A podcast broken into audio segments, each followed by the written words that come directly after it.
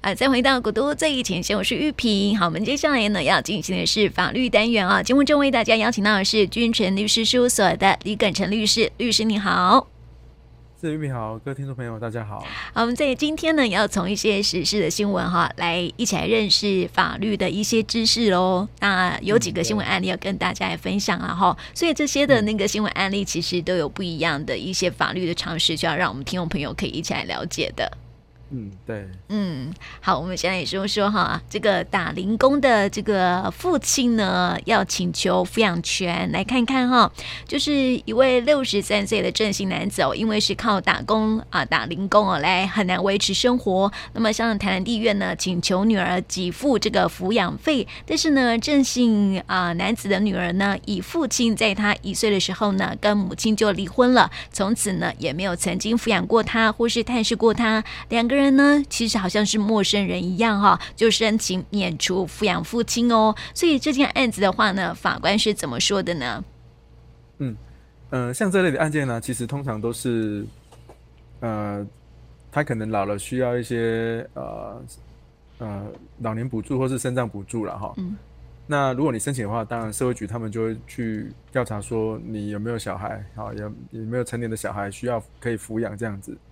那如果有这样的小孩的话，他他社会局都会要求说，你要先去提诉讼，哈，跟你的子女要不到抚养费之后呢，再回过头来跟我们社会局做申请，这样子，嗯，所以才会有类似这样的诉讼。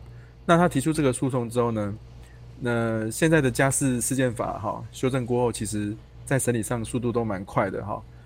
他一提起这个诉讼，我们法院都会先安排调解。那这个。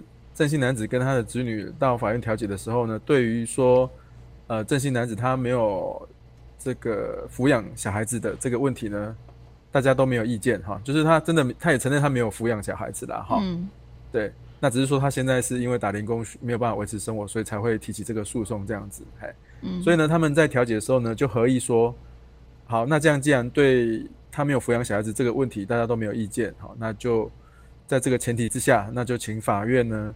来做一个裁定，这样子好，所以不像以前需要开庭，现在都很很快速了哈。嗯。那调解完之后呢，法院就看了他们调解里面的内容，哦，发现说他们的确的确没有尽这个抚养的义务嘛，哈，所以呢，法院就直接下这个裁定，哈，既然你的确没有呃尽这个抚养义务，好，那你请求子女付抚养费就没有道理的，好，那这个他的女儿呢，也一并呢来跟法院请求说，哈，那我也不要，我也。请法院免除我抚养爸爸的这个义务了哈，嗯，所以呢，法院就一并做成说，哎、欸，这个你不能跟你的女儿请求抚养费，那女儿呢也没有义务来做这个抚养你的这个状况这样子，嗯。嗯，所以说这是这是由社会局主动帮这个郑姓男子来提出诉讼的嘛，对不对？呃，没有，他是郑姓男子自己去提出来的，哦，是哦，社会局都。就是他可能去实物上可能的状况应该是这样啊，就是他去跟社会局申请补助，嗯，那社会局就去查说，哎、欸，你有成年的女儿哦，那你要先去跟你女儿诉讼，哦，要不到了再来跟社会局来申请补助，所以实物上就会有很多案例就是。呃，他就对他的子女去提这个抚养诉讼，这样子。嗯，就是呃，法院如果裁定了之后，才有可能会向社会局来申请相关的一些补助了哈。程序应该是这样子的，对。对，所以就是你要先跟你的子女要，要不到呢，再来跟国家要。通常都是要抚养的。对呀、啊，但是通常都是要不到，对吧？呃，很多最近很多案例都是那种，就是他可能很早就。抛妻弃子，好没有？然后，那我没有尽抚养义务。那现在老了，觉得说啊，我生病了哈。我我需要抚养这样子，嗯，对，对，然后申请补助申请不到，那只能提起诉讼。对啊，然后这个社会局才可以介入嘛，好，否则这个社会局会说，就是说这个本来子女就应该要负起抚养父母的一些责任呐、啊，应该先找子女要，再找国家要了哈。当然，子女因为你自己曾经也没有呃担负起做父亲的责任，所以呢，子女也不需要负起抚养的责任，所以后来就是国家也要来照顾你这样子。对，因为国家总不能说啊，你子女不养你，要、啊、国家都不理你，就会衍生出一些社会问题啊。嗯，啊，那我想问哦，就是说可以主动提起免除抚养的诉讼吗？呃，在法律上来说的话，是可以提起的哈。就是说，因为我现在会遇到一种状况，就是说，啊、呃，有的民众他突然接到说社会局的通知说，哦，哎，你爸爸现在安置在医院，或是安置在这个这个安养中心，好，那你请你来跟社会局协调哈，这个费用要怎么支付？哈，那我们通常就会建议说，那你赶快先去提起这个免除抚养义务的诉讼。如果爸爸从小都没有养你的话，因为如果你没有提起的话，哈，将来呢，行政机关好，他可能会下一个行政处分，说，哎，这些费用呢，你就要付，啊，除非法院已经判决说你不用付抚养义务了，那判了之后，你你之后就不用付了，嘿，嗯，所以呢，如果有这种状况的话，我们还是会建议民众说，主动去提起，哈，如果他，如果你的那个父母亲呢，哈，这个从小都对你没有什么抚养义务，哈，或者是说，呃，对你或是对你的这个啊。妈妈，或者是对他的对你阿公阿嬷，好类似哈，就是说你的爸爸妈妈之间呢，哈，有这种故意虐待，或是重大侮辱，或是其他精神的不法侵害，那最常见就是没有尽抚养义务了哈，嗯，就是呃这两种情况的话，那你都可以去提起这样子，嗯，就是说子女啊可以去主动提出相关的诉讼就对了，对对对对，嗯，对，不然将来有可能政府呢就发一个处分书。告诉你说哈，哎、欸，你爸爸现在安置在哪里？妈妈安置在哪里？哈，这些付出去的安置费用哈，请你来负担哈。哦，是。对啊，如果你不去提都不理他的话，有时候安置费用高达。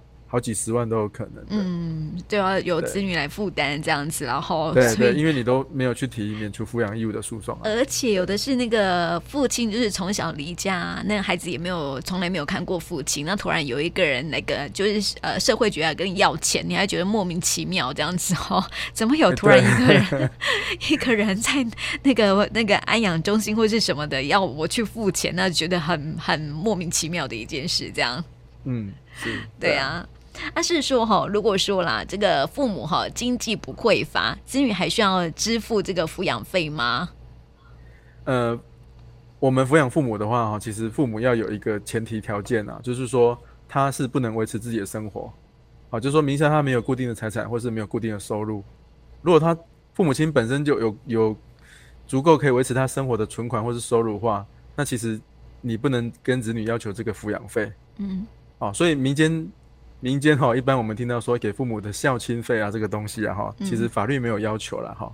嗯，对。但是父母亲他真的不能维持生活的话，当然就可以跟你要抚养费这样子。哦、孝亲费是自己愿意主动拿出来的，是孝亲费，真的是孝顺父母的费用哈。但是抚养费的话呢，就是说，哎，法律有规定说，如果爸爸妈妈这个是没有自己谋生能力的话，你就必须要担负起抚养的责任呐、啊，这样的概念。对对对 嗯，对对对，所以带听众朋友一起来了解这个部分了哈。不过我觉得说呢，这个呃，父母跟子女本来就有这个互相抚养的一个责任跟义务在嘛哈。但是如果说这个父亲啊，过去或是母亲了，过去从来没有照顾过子女的话，其实子女也是不需要去担负起抚养的一个责任的啦哈。这是我们现在法律的一些规定哈，也避免有失公平啦，这样子。对对对对，因为你年轻的时候没有照顾我嘛，啊，你老了的时候你也不能要求我要照顾你、啊。对呀，那种感觉有点像是照顾陌生人呢、欸，对吧？啊、对。好，如果说那个父母亲离家，就是孩子在小的时候就那个抛妻弃子，呃，或者是抛夫弃子之类的，然后年纪老了之后才回来跟哦，我是你的家人，那觉得很奇怪，有没有哈？情感上面其实我觉得也是有点疙瘩在的。对，甚至。对，会疙瘩，嗯、因为也不见得到受伤，因为你从小就没见过他。对 对，我们实务上就真的有处理过这种状况，他已经四十几年没有见过他爸爸了。嗯，对啊，对，搞不好他爸爸也不认得他这个儿子哎。对吧？对，他长什么样子，他可能都不记得。哎呀，他只知道他的名字这样子，或者是循着他的户口那个户籍资料来找到他这样，或者是社会局帮忙找到他，然后看到人还不认得，还不还不见得会记得他是谁嘞吼，所以这种照顾起来有点尴尬吼。是，对，对呀，所以这也带大家一起来了解这个啊相关的法律的一个知识了哈。那另外一个案例，我们来看一看哦，就是哎。这个一位一位新北市的吴姓男子哈，持刀械进入到住家附近的餐厅，要求送饭菜到他的家里头哈，否则呢要天天到餐厅来哦，就是有点像闹场的概念了哈。那么远景到这个吴姓男子家的时候呢，又遭到吴姓男子丢石块攻击。那不久之后呢，在吴家啊吴姓男子的住家顶楼哈，将他逮捕送办。那么地院审审结哈，认定吴姓男子恐吓取财。妨碍公务罪行，分别呢判刑是五个月跟拘五十天，都可以易科罚金哈，全是可以上诉的哈。所以这个是不是怪怪的啊？他持刀到他住家的餐厅，要求说他每天都要送饭菜到他家，所以这种有点恐吓的概念了哈，是不是也要骗吃骗喝了？也不晓得，好，我们来看看法官是怎么说的喽。嗯，这个案例当然他的确是有持这个刀械进入餐厅啊，因为餐厅都有这个监视录影器了哈。那他的确就是有进到餐厅，大声说身上没有钱，他要吃饭这样。如果他不给他饭吃的话，要天天来餐厅。嗯。那一般人看到这种情况的话，你拿刀，然后又说你要天天来餐厅 哈，那这个可以会让这个对啊，会让老板呢觉得说身心呃人身安全跟餐厅经营会有不利的影响哈。所以呃，法院认为说他虽然没有吃到饭啊 哈，但是呢还是有恐吓取财、威胁的问题哈。那至于妨碍公务的话，也的确都有这个相关的。密录器啊，哈，搜证光碟可以看到说他的确拿石头攻击在执勤当中的远景啊，所以也都有这样的一个啊犯罪事实存在，这样，所以法院才会做那样的判决出来。嗯，那至于说他是不是真的有精神状的状况，那这个可能要做精神上的鉴定了哈。如果说他真的，呃，是譬如说可能失觉失调症并发，啊，有这种有这样的医生证明的话或鉴定的话，法官是有可能会判他无罪，但是呢会要求他去做这个。监护哈，就是说要去看医生啊，嗯、希望要他固定啊回去这个啊身心科门诊哈，一定要看医生，配合医生的治疗才可以这样子。嗯，是。好，那什么是恐吓取财呢？嗯，其实恐吓取财就是有两个概念，一个就是恐吓，一个加取财哈，就是说你为了啊取得别人的财产哈财物然后或是利益哈，像你要吃免钱，你要吃免钱饭，好像这个例子哈，呃的这样一个状况的话哈。取得财产上的利益，哈，那你用恐吓的手段，那基本上就是所谓的恐吓取财。但如果说你没有拿到这些钱财，或者是说这些物品的话，那当然就是我所谓的未遂啦。这就是所谓的恐吓取财这样子。嗯，对。那我们的恐吓呢，其实就是用恶害的通知，好，那让对方心生这个畏惧哈。那通常你用口头啦、文字或是动作，譬如说你用呃这个啊、呃、用。用枪械的手势哈，或者是说用割割颈的手势哈，就是让对方感到恐惧的话哈，那这就是所谓的恐吓啦。但是呢，不包括啊用那种宗教的一些信仰的东西好的所谓的恐吓哈，比如说你会被雷公打啦，或者是说这个我会弄用小鬼来怎么样对你啦哈，这个可能就未必会，这所谓的在法律上会比较像是迷信犯的哈，这个不是所谓的一般的恐吓。对，那如果说你是行使法律上的权利，好，比如说我会告死你，好，那基本上呢，你行使法律上的权利，这个可能也不算是恐吓啦，哈，嗯，对。对，所以这个恐吓取财的一个概念，就是我呃要就是用一些恐吓的手法去拿到金钱。对，如果你不给我啊，我就要让你死，嗯、我就要打你，哈、哦，我就要这个。泼汽油啊，那这个都是所谓的恐吓，这样子、嗯、是对，所以恐吓有时候是用这个人身的攻击，或者是说用言语上面的攻击，也都算是。对对对，但是如果你动手攻击到人家的话，那有可能会构成，就会变成强盗，那更严重、嗯、哦。是，所以这个拿刀这个吓人家就算是恐吓，但是如果是拿刀去伤了人家，就是。那个强强强盗了哈，所以就是不一样的一个概念了哈。嗯嗯。好，那我听呃，得听众朋友一起来了解什么是恐吓喽。那么接下来另外一个案例了哈，一个就是哎，这个有点像是正当防卫的一个这个呃，可能是透过这个讯息要带大家来了解什么是正当防卫了哈。在新闻里头呢，有位许姓妇人哈，因为不堪楼上张姓男子住处呢常会发出噪音，所以呢就拿这个塑胶椅啊上楼去去理论了哈。那么结果呢遭到张姓男子拿扫把打伤了。那二审呢依伤害罪哦，将张姓男子判处拘五十天，确定可以一科罚金。那么这个许姓妇人呢请求赔偿损失啊，好损害赔偿了哈。那么张姓男子辩称呢，我当时啊是正当防卫，因为你得医疗啊，所以我得上去哈，这种概念这样子哈，我是因为很紧急的，所以呢要有这样的一个作为。结果呢，高分院认定啊许姓妇人呢持塑胶椅对张姓男子不致构成危险之余哦，而正当防卫呢构成要件不符啊，所以呢就判决张姓男子呢必须要给付许姓妇人呢新台币十万两百元哈，不可以再上诉喽。所以呢，我们来看看法官是怎么看这件事情的呢？哎，苏嘎伊亚跟扫帚对决。对，真的。那一般民众都会觉得说，哈，对，一般民众说，哈，啊，我受伤了啊，对啊，他要打我啊，我我还我当然要还击啊，不然我会被打嘛。嗯。哦，所以我是正当防卫啊，哈，或者是说有至少也有可能是紧急避难啊等等的这个这个合法的行为了哈。嗯。但是法官认为说，哈，这个许姓妇人她拿塑胶椅敲打你的住处大门，好，那你听到声音之后才持扫把。这个出门了哈，那这个时候呢，许姓妇人她就没有拿塑胶椅，可能在要攻击你或是要干嘛哈，所以呢，她只是单纯的持持塑胶椅哈，应该不是不构成危险的哈，嗯，而且你也没有举证证明说你的生命、身体或自由或是财产上有什么急迫的危险存在哈，所以跟我们民法上的这个正当防卫要件不符了哈。那你既然打伤人家了哈，那这个法院就判了这个啊医疗费跟这个精神赔偿哈，嗯。呃，精神赔偿十万元啊，医疗费两百块，哈，所以就判了十万两百块哈的的这个赔偿金哈，要求这个啊、嗯呃、这个张姓男子要支付了哈。嗯，对，所以这个精神抚慰金啊，是比医疗费用还要来得多的哦。哎、呃，对。哦，我们看到这个医疗费通常都是健保实支支付了哈，所以。变成精神赔偿可能会比较重一点。对呀、啊，对呀、啊，您看这个精神赔偿的部分哦，就是十万元喽，所以医疗费才两百块钱哈、嗯，所以金价起划不来哈，所以跟我们谈完给对吧哈？对 对。好，一起来了解一下什么是正当防卫。很多人就会说啊，我是正当防卫啊，问题是什么才算是正当防卫呢？有没有构成的要件呐、啊？才算是哎、嗯，什么样的要件之下才是正当防卫呢？嗯。正当防卫就是说，哈，你可能要请求政府要把来保护你。譬如说，你受到侵害的时候，你要求政府来保护你，可能来不及了。那在合法的情况底下，你当然就可以做防卫的动作。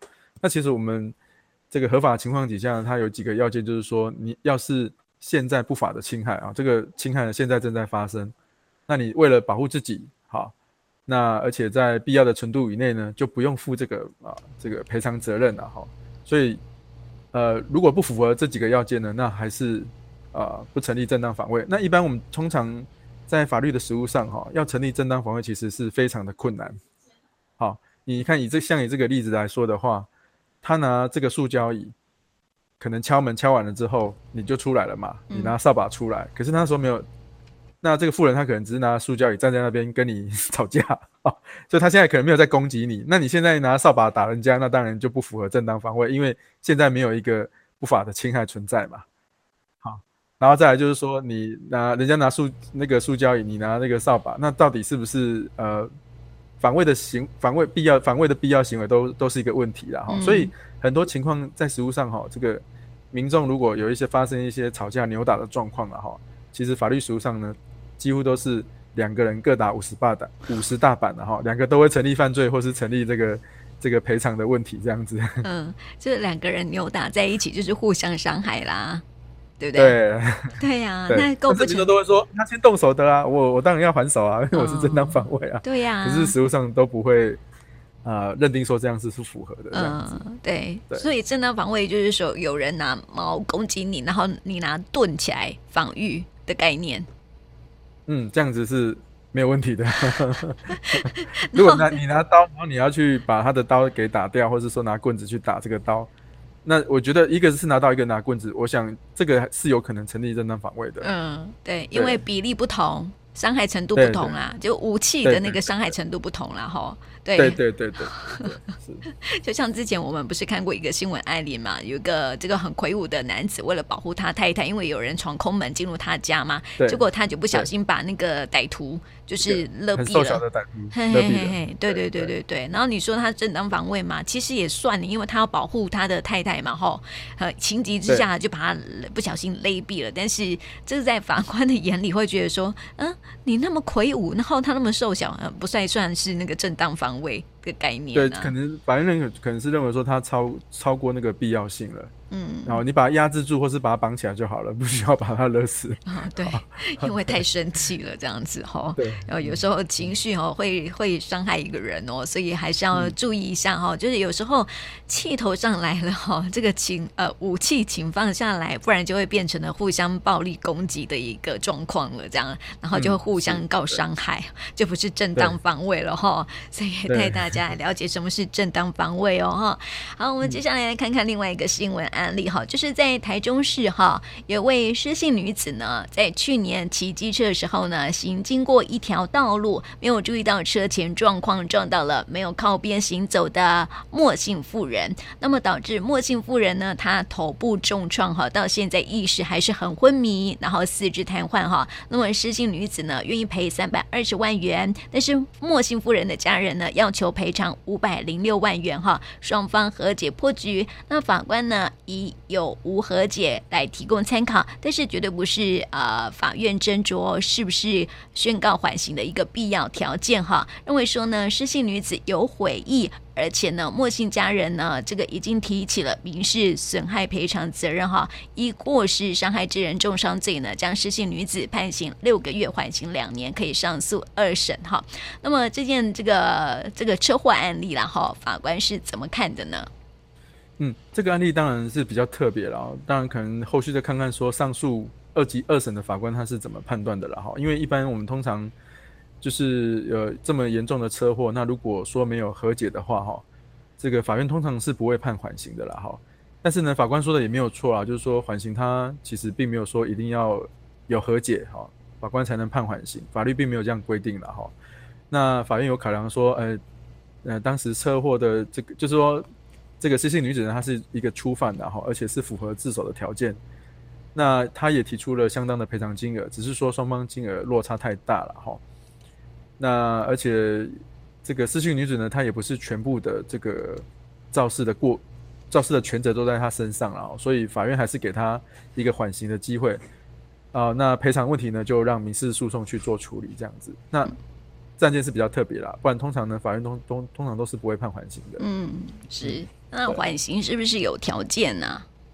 嗯，所以我的缓刑呢，通常就是说哈，所谓的缓刑有点就是留校察看的意思了哈。嗯，就是说法院虽然判你刑了哈，比如说像这个例子，呃，法院判的这个失信女子六个月了哈，那缓刑两年。他这个意思呢，就是说在两年之内呢，哈，政府会观察你，如果你都没有这个啊犯罪哈，或是说在犯什么事情的话哈，基本上呢。两年过后就跟没发生过事情是一样的道理，好，所以呢，你六个月呢就不用处罚了。如果如果你两年内呢又在故意犯罪，好，那缓刑可能就会被撤销。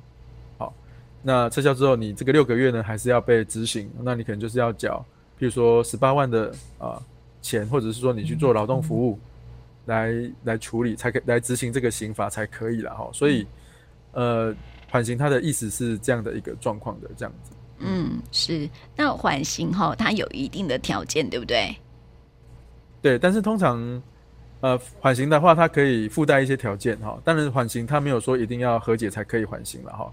但是呢，缓刑它可以附带一些条件，就是说，哎，法院可以说你要跟被害人道歉，我我我缓我缓刑的条件是你要跟被害人道歉。如果你没有道歉的话，我缓刑还是可以撤销，或是呢，付一些呃公益金给国库，好，或者说你要去上法治教育的课，好。所以，如果你没有，或是说你要去接受戒瘾或是精神治疗啊的这样一个状况，或者是说你不能去接近被害人啊，如果你违反的话哈，缓刑还是可以被撤销的。嗯嗯嗯，所以这也是告诉大家这个缓刑的一些必要的条件哈。很多人都说，啊，我我我和解，我应该是可以缓刑这样子。对，不，呃，通常是这样，没有错。对对，但是但是呢，这个案例呢，这个我们刚刚讲那个新闻案例却。呃。没有和没有和解，但是法官还是给了缓刑。嗯，比较少见的案件。嗯，比较少见的案件哈，也带大家来了解了哈。啊、呃，其实一般来说，这个都是以赔偿这种车祸案件都是以赔偿来做，就是民事赔偿的一个部分啦哈。刑事责任的话，好像哎，除非说有重伤，对不对？或是致人于死这样。嗯嗯，对，所以其实呃，刑事归刑，民事刑事归刑事，民事归民事，那只是说。嗯你明你如果有和解的话，啊，那刑事通常就会给你缓刑。那如果没有和解，通常就不会给你缓刑。嗯，对。那因为没有和解，就是还是会继续诉讼下去嘛。可能金额差太多了，这样子。对，嗯，对。好，那大家来了解喽。那另外一个新闻案例就是，哎、欸。离婚，对，离婚。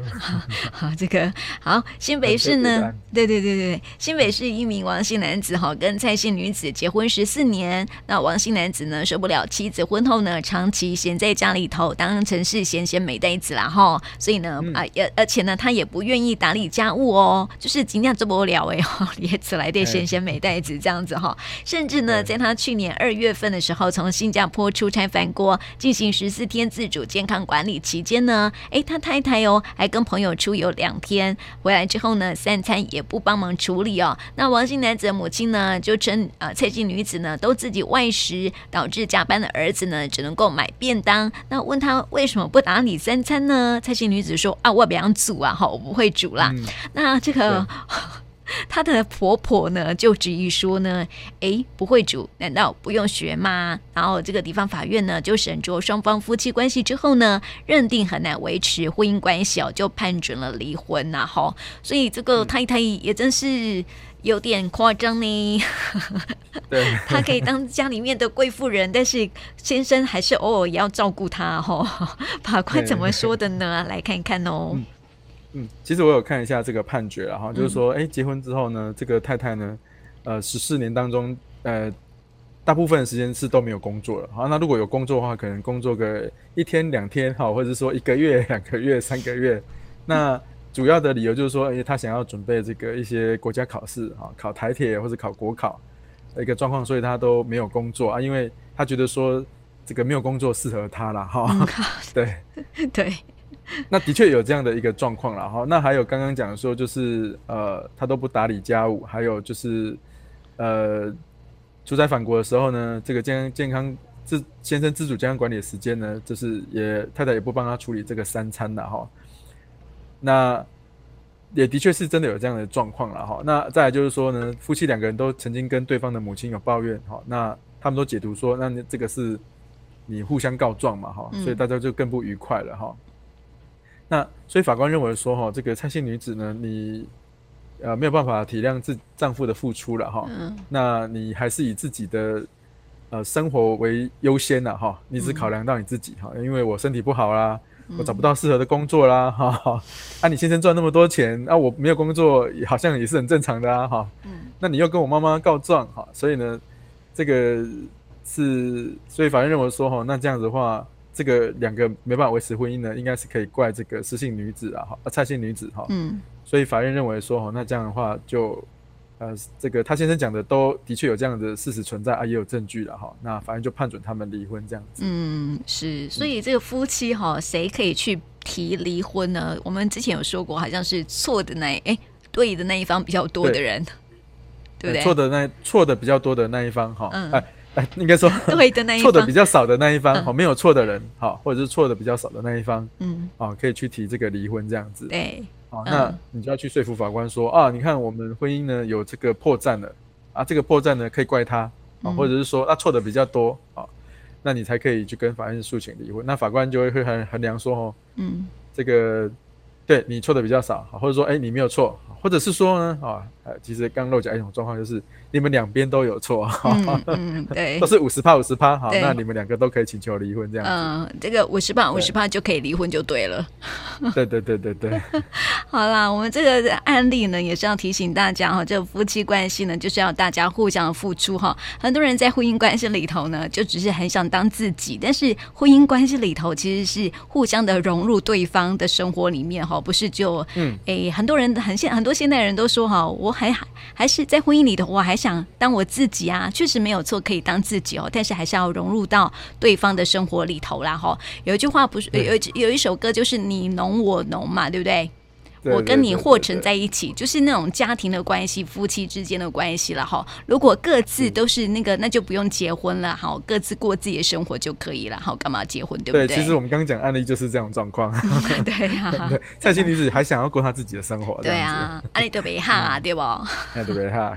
对啊，所以还是要那个互相磨合，才是夫妻可以共同生活下去的一个很重要的一个关键了哈。是的，嗯，所以我们在今天呢，就带大家一。下来从这个时事的新闻当中来了解一些法律的知识喽，也相信让听众朋友更加的清楚哈。有一些法律的观念呢，可能是我们不太清楚清楚的部分哈。我们在今天也带大家一起来明白了。那今天呢，也谢谢李耿成律师来到我们节目当中，谢谢你。是，谢谢玉平，谢谢大家。